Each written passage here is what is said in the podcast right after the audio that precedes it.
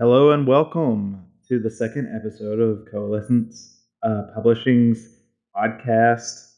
Here, uh, I am Wyatt Sutherland, and my co-host is Casey Long. Hello, Hello, everyone. Casey. Hello, everyone. I hope you all are having a good morning, good afternoon, good night, or good evening, wherever it is that you're listening from.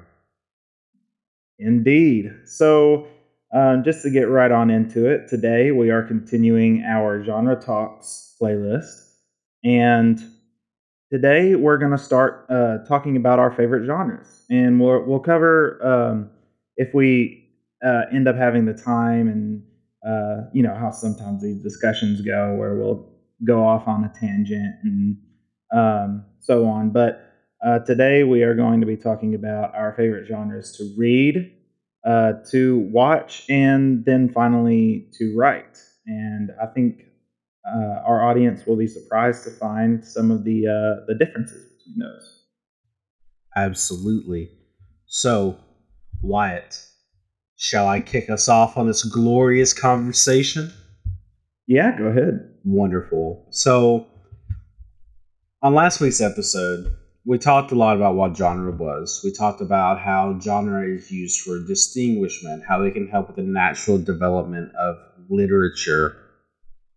And we also talked about how genres are similar and how they differ with other types of genre, how there's subgenres, etc., etc. Um, we also talked about how it's more useful for writers or readers. It turns out it's almost equally useful for both, just in different manners. But this week, we're going to talk about our favorite genres. And probably starting off this wonderful conversation, Wyatt, I, I can't pick a single favorite genre to read. Um, my favorite genres to read surprisingly is not um, horror but instead it's a mix between two other genres sword and planet and dying earth. Um, sword and planet genre is probably one of my favorite well i say probably that's the southern lingo coming out guys. Um, Sword and Planet genre is essentially where it's a sci-fi. It's a subgenre of sci-fi, but it takes place on other planets, and it typically features humans as the protagonist or even the antagonist. But the setting does not have a lot of advanced technology. Um, Oh no no no no no! I got that completely wrong. I'm why it is a Sunday.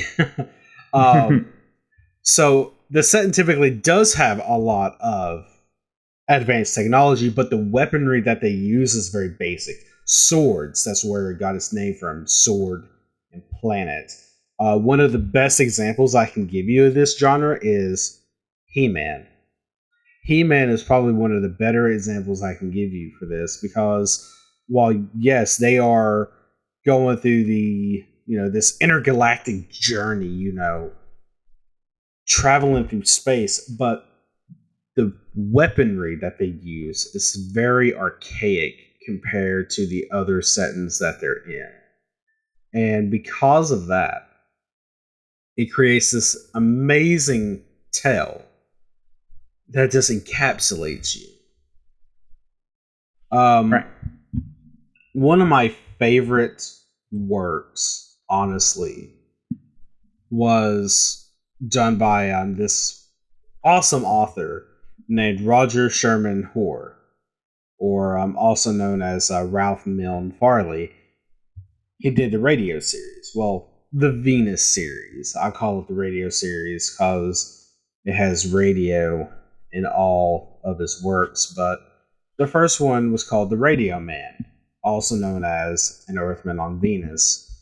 Um, it's basically about this guy who's an engineer who disappears while doing an experiment in his own home and he finds himself on Venus where he's captured by this race of like bug like creatures. So on Venus, he also discovers another race called the uh, Cupians, and they are very um, they're very subservient, subservient, sub- subservient to these like bug like creatures that's going all over Venus, and they're very human like in nature, and it's just a really interesting tell. If any of you all want to get a literature taste of Sword and Planet, I would highly, highly recommend you check out The Radio Man. Probably one of the best works in sci-fi history, but that's just me saying that. Uh, what about you, Wyatt? Have, have you ever read any Sword and Planet stuff? Um, well, I I did grow up watching uh, the Masters of the Universe and He Man and stuff like that, and I was always intrigued um, by Sword and Planet visually. Uh, uh, a lot of the animation techniques that were used to portray Sword and Planet were uh, interesting, like the way they they made the technology look uh, versus the characters, and and that technology has like this 3D gritty, grimy sort of appearance, whereas the the, the characters were standard 2D animation. Um, and I always thought it was interesting. I, I thought the worlds of Sword and Planet are interesting, and you know, one example I, have uh, been thinking about this um, since you uh, since you said Sword and Planet and started describing it. Uh, isn't wouldn't you say Star Wars is sort of a Sword and Planet uh, work? I think part of Star Wars is absolutely. I don't think all of it is in a sense, but definitely you definitely see Sword and Planet when you look at like the Jedi's and the Sith with their lightsabers. That that's essentially quote unquote sword and mm-hmm. planet. So yeah, I mean, I, I, would consider Star Wars part of it. Yeah, and, and, so definitely, I think one of my favorite aspects of Sword and Planet um, is the the it's not science fiction or hard sci-fi as much as it is uh, science fantasy. Like one of one of the thing one of the interesting things that Sword and Planet writers usually do um, is they ignore all sense of like physics and science and chemistry and stuff like that. Um, you know, when you're talking about Radio Man, um, or even if you go earlier to the almost the father of Sword and Planet, uh, I can't remember his name, but um, he wrote the the, the Mars uh, series, the Mars uh, Princess of Mars. Um, I can't remember some of the other books, but um, they always sort of ignore the fact that these are hostile worlds to hu- like like they don't they don't worry about breathing technology or anything like that. It's just the human goes there and uh, it's just adventure from there on out. It is it's adventure. It is swashbuckling it is uh, like sword fights, um, very, very um, just high adventure, high heroism. Um, and that's one of my favorite aspects is that they don't really, uh, they're not hung up. Sword and Planet as a genre isn't really hung up on the science aspect as much as it is the fantasy of seeing another world and seeing alien species and interacting with alien politics and whatnot. Absolutely. And since we're on that topic, I, I think this is a good transition point to ugh, tongue tied to transition transition. Oh my god! we'll I there. need to get some we'll coffee, get guys. um, but this is a good point to transition. Thank God to this other genre that I really like called Dying Earth also known as Dying Planet. Um, it's also a subgenre of science fiction or science fantasy, depending on what you want to call it. But basically, it talks about the end of life on a planet or on Earth, if you want to be technical about the name. But it's very pre-apocalyptic and I I just love it because a lot of what you see in Dying Planet, you know, works is a lot of what we're seeing in today's society, and it's sad. Um, there's a work I wanted to talk about with this one in particular. It's called Power Grid by this awesome author named Steve Carr. If you've never heard of him, I would really recommend checking him out. Um, from what I've read, he's a really talented author when it comes to science fiction related works. Uh, Steve Carr, if you're listening, by all means, if you want to come on here and talk, you are more than welcome to. But he he wrote this short story called The Power Grid. It's in an anthology of Dying Planet short stories that I got, and it talks about the most mundane of things that you can hear about in Dying Planet stuff, but he touches on such an important basis. The short story starts out with the narrator, the uh, narrator, talking about how the tomato plants are starting to wilt, and how there's undersized cucumbers, scrawny carrots in the garden, and there's this white sky up above and that immediately sets the scene of what our planet is going to look like if we do not straighten things up. And it's a very short story, but the basis of it is very important because it talks about starvation. We are already seeing what a dying planet looks like in this short story. Crops are not growing the sky does not look the same. There's even, you know, grass is dying. Bees. yeah, everything everything's dying. Oh, the bees.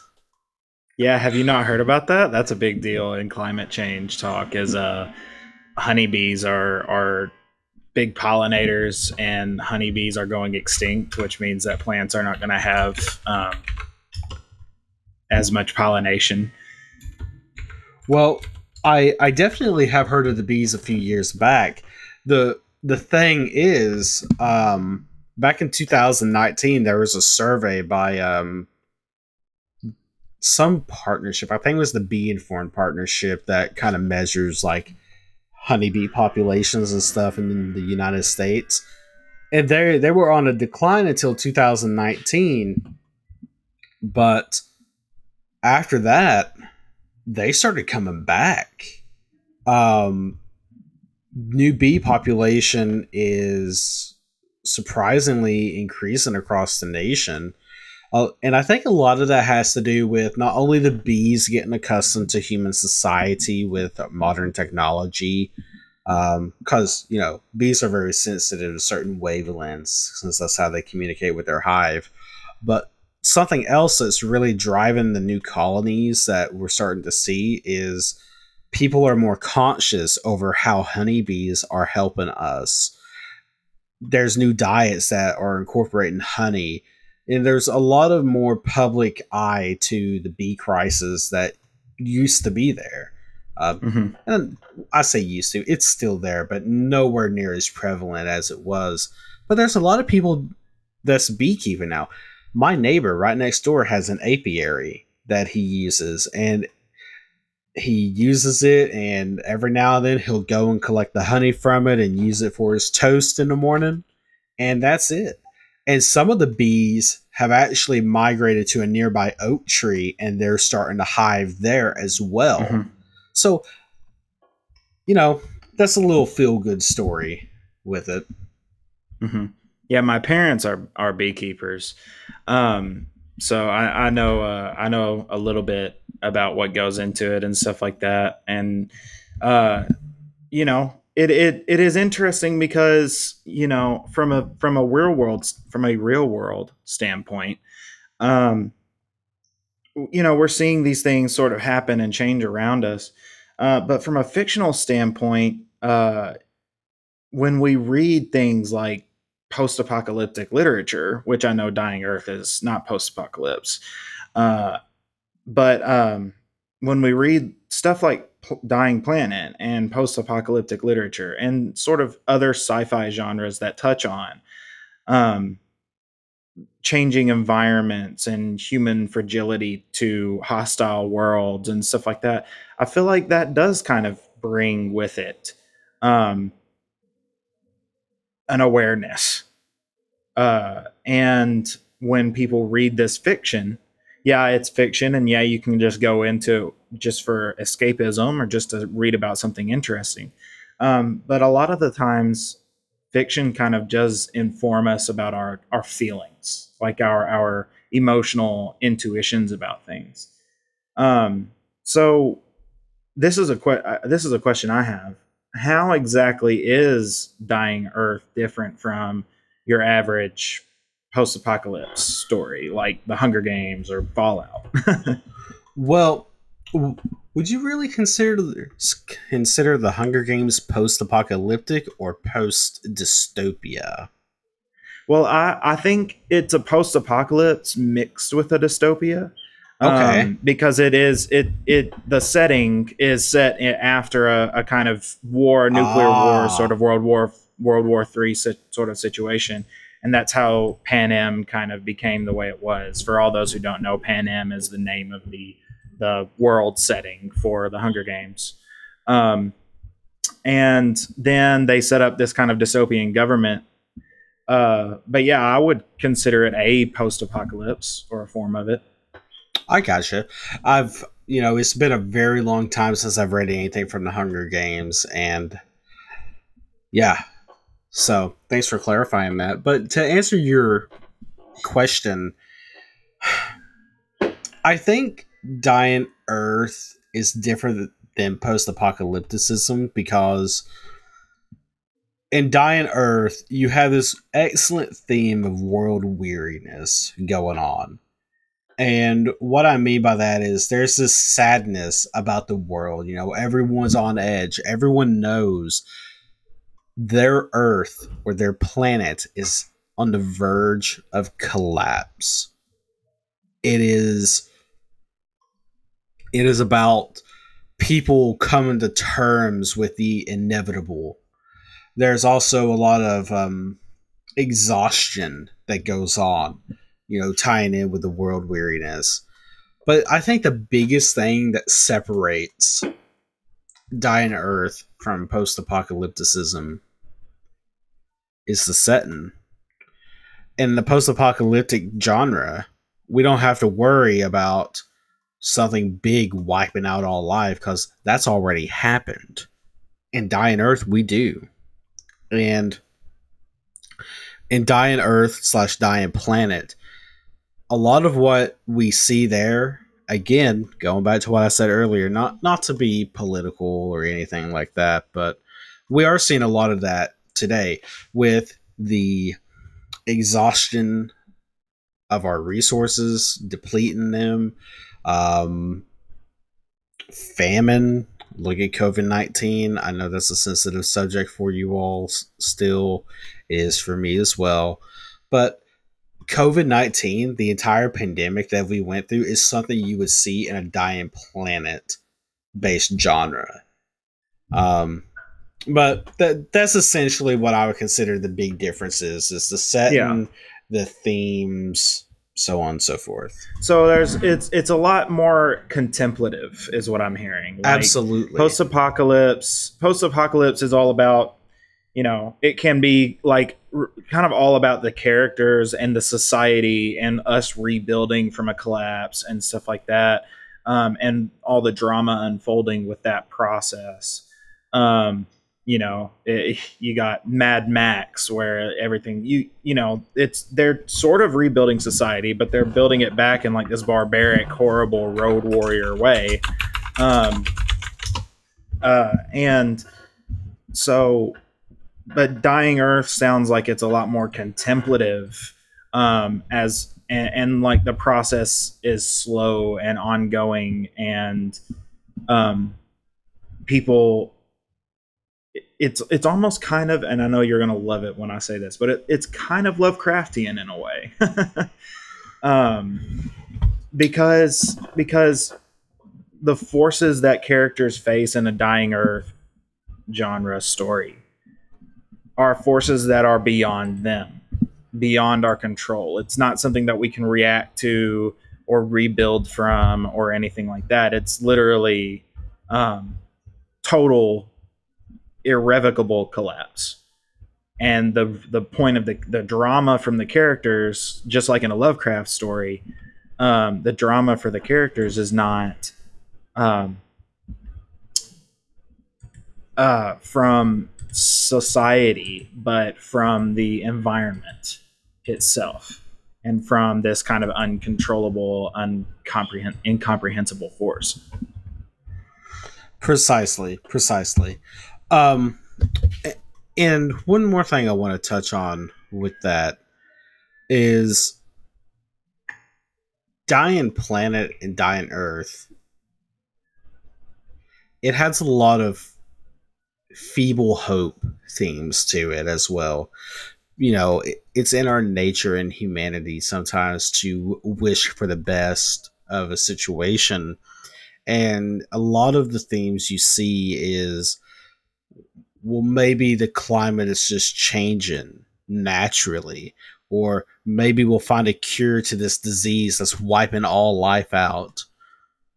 But we, the readers, we know that's not going to happen. But, you know, it's a very somber theme, but it's something that I think as a society that's starting to see these issues, that's a genre we really, really need to pay attention to. Mm-hmm. Right. Um, but enough about dying Earth and all that depressive stuff. What's your favorite genres to read, Wyatt? Um, well, my favorite genres to read. Now, uh, I love reading fantasy. Let's just get that out of the way. Um, fantasy is my go-to. I I am always on board for putting a fantasy audiobook in for for any reason whatsoever. Um uh I I really love I love high fantasy, uh, kind of all fantasy. One of the one of the fantasy genres that I love is similar to Sword and Planet, and that's sword and sorcery. And uh, one of the things that I love about Sword and Sorcery is like what I was talking about with Sword and Planet. It's like this center, this uh, this center on adventure, not some grand world-ending plot or anything like that. Like the father of Sword and Plant or uh, Sword and Sorcery, excuse me, is uh Robert E. Howard, and he wrote the Conan and uh, stories. The he built the Hyborian Age world, um, and it's very it's a very political world. There's a lot of um, changing political lands, the empires building, uh, and and uh, systems to interact with, whether it's the Cimmerian tribes of the north or the very almost like Atlantean sort of uh, very de- uh, decadent people of Aquilonia. Um, all of these people, uh, and Conan just kind of travels the world doing whatever he wants to do. And the stories don't center even on a through line for Conan as a character. They really only focus on an adventure, and Conan is the main character of it. And I think that's one of my favorite things about sword and sorcery is is that it, it's unfettered by this long um, burgeoning plot that a lot of more epic fantasy or high fantasy is defined by um, so yeah i love reading fantasy uh, i will say I, i'm not a huge fan of modern fantasy literature um, or I, honestly, it would be more apt to call it postmodern uh, fantasy literature. So, um, I like I like George R. R. Martin, and I like Game of Thrones um, for what it is. Which do you think is better, Wyatt? Game of Thrones or Lord of the Rings? I love I I have to say Lord of the Rings hands down. Absolutely. Yeah. yeah. and um, and and there's a lot more to that than just um you know the whimsy or you know the heroism of lord of the rings that you know i like game of thrones themes i love the idea of exploring fantasy and kind of deconstructing fantasy um, by by not having heroes you don't have heroes uh, in Game of Thrones. Nobody nobody kind of wins, uh, especially not the people. Um, and it's just all this this petty game of nobles. And he he took a razor blade, George R. R. Martin, to the the fantasy genre and, and cut away everything that that he felt like was um, unrealistic in his in his view and everything like that. Um, and, and so I like the theming. I like what he was trying to do, but just reading it, reading it is very uh, difficult for me. I don't know if that's just his writing style or just like I can't get connected to these characters as well as I could to Aragorn and the Fellowship. Um, and I think one of the reasons why that is for me is because you know, there's so like if you Tolkien is just incredible with world building. That's just well established. We don't even need to talk about it. Um, but one of the one of my favorite things is that the main characters of The Lord of the Rings, not even talking about The Hobbit or any of his other works, um, are so interconnected to the world and interconnected to each other. And it's so good to see genuine friendships. You know what I mean? Like in a book, you have moments where Legolas and Gimli are just at each other's throats and then you at by the end of the story they they are so best they are the best of friends and they are so close that Legolas stays in Middle Earth. Um just because just until Gimli dies that and he doesn't leave until then uh, uh into the west. And that that sort of character interaction beautiful friendships. Can i um, correct I think, you on something really quick? Go ahead yeah. So legolas did not stay um with gimli until gimli died. Legolas stayed for the coronation of Aragorn and Arwen, and then after Aragorn died, Legolas went to Ithilien, made a ship, and then went over the sea. Um, just wanted to just clarify that. Well, that way we don't uh, have reading. Any... Mm-hmm. well, I, I, read the appendices once. Uh, it was a long time ago. I was in high school. Um, and I seem to remember him starting like a small elven kingdom in Ithilien and and sticking around and Gimli made it. But at any rate, um yeah, the the best thing about uh epic fantasy is the hope um and the heroism.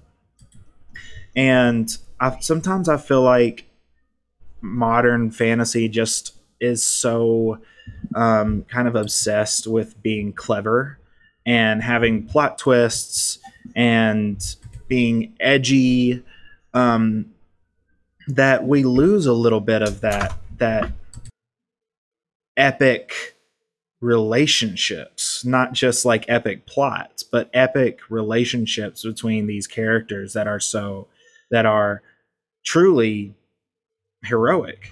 Um I think that you know the the twist and stuff that we see with modern fantasy is good. Don't get me wrong, but I see a lot of people trying to recreate George R. R. Martin or Tolkien. Um, that's what I see a lot of people trying to do, and just speaking on you know using just Tolkien here as my pure reference Tolkien created Middle Earth, and the stories he created was made for people to create their own stories out of. And that in itself is fine. But when you're trying to recreate the same type of evil antagonist, the same type of fellowship of people that goes out there, or the classic knight in shining armor who wants to marry the princess, but the princess secretly wants to kill him, you know, stuff we see in Game of Thrones. That stuff I think is starting to become a little bit overused. And with George R. R. Martin's works, he definitely changed fantasy with what he wrote. And he made it a lot more grittier, which I commend him for that.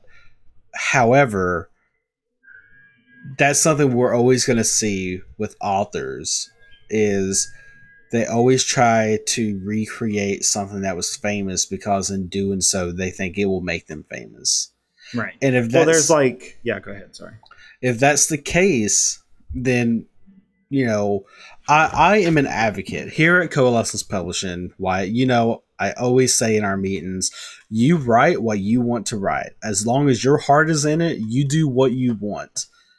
But if the only reason you're writing your stuff is because you want to copy and paste something because you think it's going to make you money, do not do that. Please. Writing is an art style, guys you know you you all have an infinitude of resources in your brilliant minds to use create something redefine that genre that you want to write in and that is the thing that will get you prevalency yeah and and i think all art kind of goes through this um cycle where a new new idea is created and then it's it's recreated. It, it's kind of um, uh, repeated over and over. A style, a certain style or a certain aesthetic is recreated over and over again, and then um, then you have deconstruction, which is kind of where George R. R. Martin fell in to the to the high the epic fantasy genre. Um, where the that style or that motif is deconstructed, kind of viewed from a different angle, um, and then a new idea is created out of that new angle. And that's how kind of there's a cycle of art that goes on and on, and it continues to do this. Um, you can see it with visual art, you can see it with literature, you can see it with um, music, and um, I think one of the things that is uh, happening right now is that I don't, I don't think people are writing with their themes in mind. And uh, one of the, I'll give an example of that. There's a lot of focus on mechanics these days. Um, and by mechanics, I mean um, very, spe- very, no, uh, very specific style of world building um, that you can see with uh, with authors like Brandon Sanderson, um, where you have a magic system or you have a political system like in Game of Thrones, and and that um, that system, whatever it is, whether it's magic or politics or uh, what have you, technology is world built and extrapolated to this extreme degree to where sort of if you when you read a Brandon Sanderson book and and, and I, I don't want to alienate anybody who likes Brandon Sanderson. If you like Brandon Sanderson, um, you like what you like, and I'm not shaming anybody for that whatsoever. Um, for me, when I tried to read, I tried to read the uh, Stormlight Archives, um, and it was a little interesting at first, but one of the things that I started to notice is that Sanderson is obsessed with making you understand his magic systems. He builds these elaborate, very hard, very technically proficient magic systems. Um, and that's basically the whole premise of the book the the whole premise of his worlds is these magic systems that he builds and the whole premise of the stories and the plots is to get you to understand how these magic systems can solve problems And I'm like, that could be fun in a video game uh, where it's very interactive, where you're dealing with an interactive medium. But in a book, you're using your imagination. Um, you're you're very much in a book. You're very much operating off of emotional connection to the words on the page. What are the words on the page making you feel? Um, and for me, it was very difficult to feel anything learning about Brandon Sanderson's magic systems. Um, and leading from that into my main point, when you, when people are writing fantasy, uh, you mentioned people are kind of copying either Tolkien or, or Martin. And I think people do that a lot. You know, like people try to copy Tolkien's elves or people try to copy Martin's grittiness. Um, pe- when people do that, they're copying a style and a motif. But one of the best things that you can do when you're writing fiction, and, and if you're writing a fictional world or a fantasy world, is that uh, you start with your themes and world build around your themes. Um, and in that way, Martin and Tolkien did the same thing. Martin didn't necessarily change the genre. He just did what Tolkien did with a different idea. And Tolkien's theme was all about nature. Tolkien's in Tolkien, everything the the entire opus of uh, Middle Earth was all about encouraging human beings to value peace, to value home, um, and to value like to value the natural world, um, to put what is green above the, the you know the fires of industry and um, everything that Saruman and Sauron stand for. Well, Martin did the same thing. He world built um, everything about Westeros and Essos around the theme of power is dangerous when given to the wrong people. And power is corruptive. When you have it, you are over some many people will be overwhelmingly tempted to use it in the wrong way. Um, and he world built his world around that theme. So when people go to write fantasy, um, and they're creating an original world and, and so on and so forth. One of the worst things they can do is get hung up on a style or a motif or a system, some sort of mechanic. Um, one of the best things you can do to make a unique and compelling fantasy fiction world is find the theme that you want to write about Absolutely, Wyatt. And world built around it. I absolutely agree with you.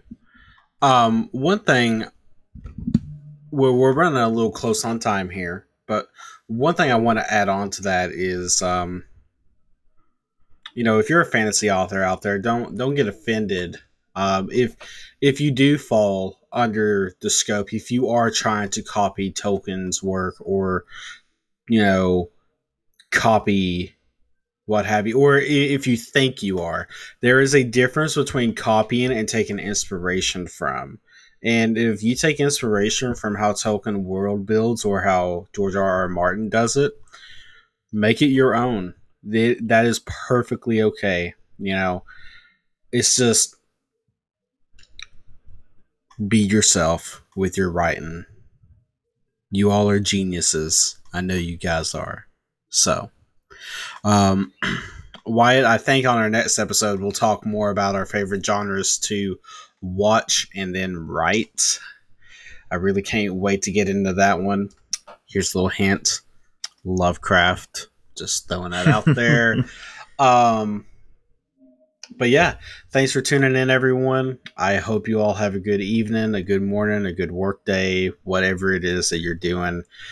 Um, we have a Twitter page you can follow us on for more updates. We will be throwing up a Discord server soon if you want to come hang out with us on a daily basis. Just check in. We got a Facebook, Instagram, all that fun social media stuff. We're we're hip. But until yeah, next, don't forget to like, share, and subscribe. Oh, don't no. um, but yeah, no, seriously, guys. Uh, thanks for tuning in. Keep reading, keep writing, whatever it is that makes you happy, and we'll see you next time.